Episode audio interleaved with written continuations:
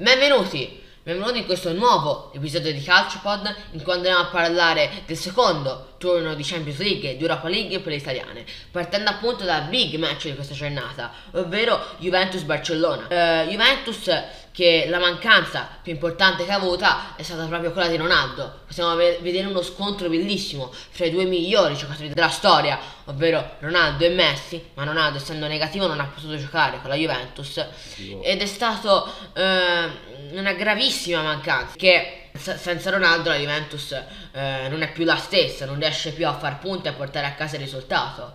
Quindi Gabbo, secondo te quanto è decisiva la mancanza di Ronaldo? Secondo me tantissimo, era fondamentale. Secondo me sarebbe stata una partita totalmente diversa con Ronaldo in campo ed è stato dimostrato perché la Juve senza di esso non è più riuscita a portare a casa risultati superiori al pareggio, a parte che contro la Dinamo Kiev è stato è stata una grande perdita di punti, soprattutto anche in campionato e questo Pirlo dovrà mi- migliorare perché non può basarsi su un solo giocatore perché ha una rosa di qualità e che deve sfruttare appieno.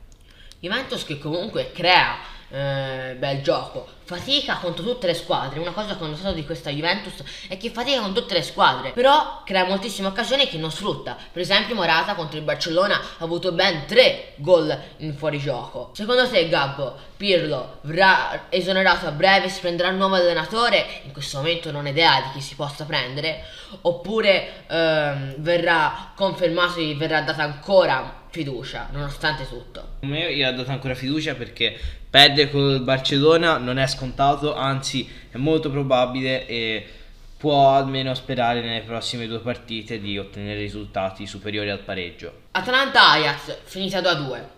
Atalanta che gioca la sua prima partita in Champions League a Bergamo, l'accoglienza dei tifosi è stata calorosa e importante. L'Atalanta che nel primo tempo va sotto per 2-0 e poi nel secondo tempo riesce a rimontarla con un super Dovan Zapata. Secondo te Zapata è uno fra i migliori top 10-20 attaccanti panorama calcistico e quanto è decisivo per questa Atalanta di Casperini? Allora, che sia decisivo per l'Atalanta Gasperini non c'è dubbio. È un giocatore fortissimo che può ambire a essere uno dei migliori attaccanti al mondo. Molta fisicità in Zapata. Sì, però gli, man- gli, manca tanto e la concorrenza è talmente alta. Citando Ronaldo, Lewandowski, Vardi, Immobile, Agüero, cioè di tutto e di più e quindi Zapata per ora può tentare di portare in alto l'Atalanta e magari di avvicinarsi al sogno Champions mancato l'anno scorso. Secondo me Zapata è molto forte, talmente forte che secondo me potrebbe fare il titolare sia alla Juventus,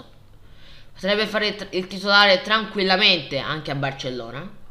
Potrebbe fare il titolare anche a, anche a Madrid a posto di Benzema. Potrebbe fare il titolare in molte squadre for- forti, fortissime europee. Inter Shakhtar finita 0-0 Inter servivano punti Gabbo È oggettivo Servivano molti Servivano punti contro lo Shakhtar Inter che gioca benissimo Come quando l'Inter vinse proprio contro lo Shakhtar per 5-0 in Europa League E poi andava in finale Però prende, è molto sfortunata come la Juventus contro l'Ellas Verona. Piglia traverse, pali Inter che tira, tira tantissimo ma lo Shakhtar riesce a difendersi e portare a casa un punto.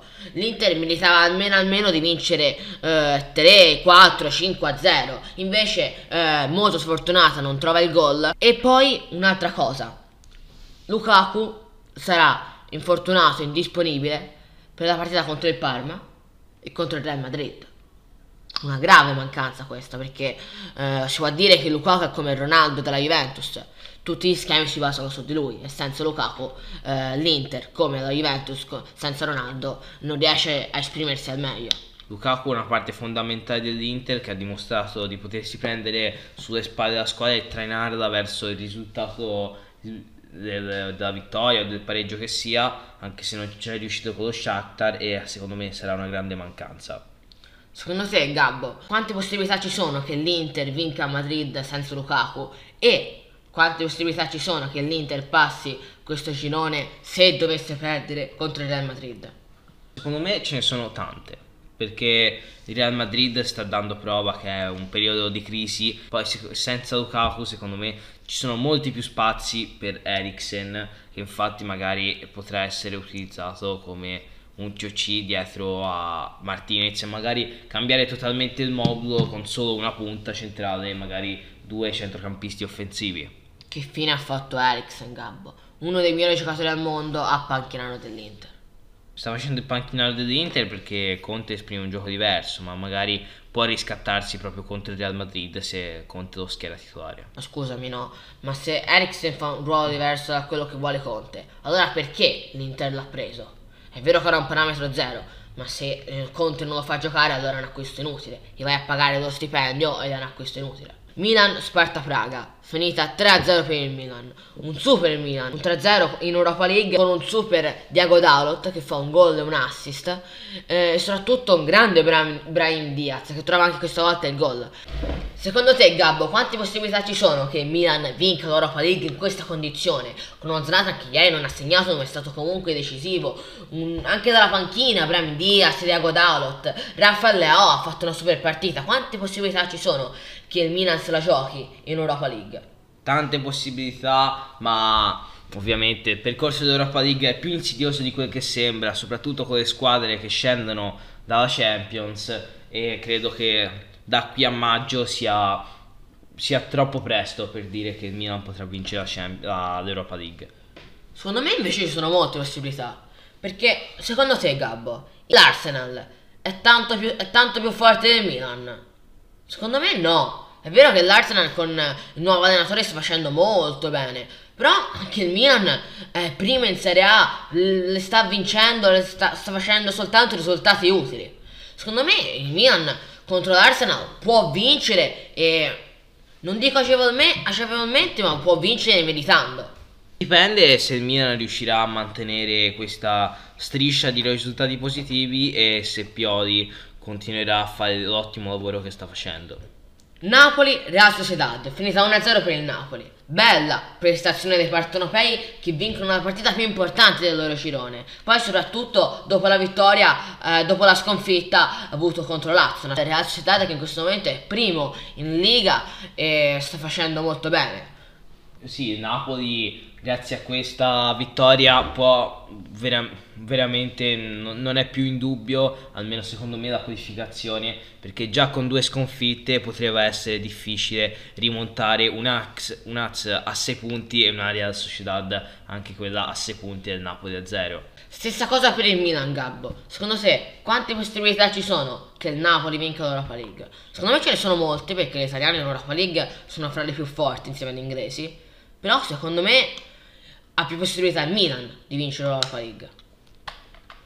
Io non credo proprio, credo che il Napoli andrà più avanti del Milan in Europa League. Il Milan in questo momento sta facendo molto meglio in campionato, anche perché è primo e dà soltanto risultati utili. Poi anche dalla panchina, al contrario del Napoli, il Milan ha tante risorse come Brahim Diaz. Puoi dirmi che il Napoli non ha risorse in panchina, cioè che a Petagna, a Lozano, a Politano, a Maximovic, a Lobotka, Demme, sì, Elmas, sì, ma il Milan, Zielinski. Sì, sì, ma il Milan ha Zlatan Ibrahimovic. Sì, ma lui non parli della panchina. Sì, ma il Milan ti, nella rosa ha Zlatan Ibrahimovic. E il Napoli c'è Insigne, Mertens, Ossimen, Koulibaly. Sì, ma Zlatan Ibrahimovic è il giocatore cardine, è un giocatore troppo decisivo. Poi insieme a Leao, Bram Diaz, poi in difesa eh, il Milan a Romagnoli, eh, a Kier, poi mm, ha terzino sinistro forse più forte del mondo, ovvero Teo Hernandez. Il Milan secondo me ha più possibilità del Napoli di vincere l'Europa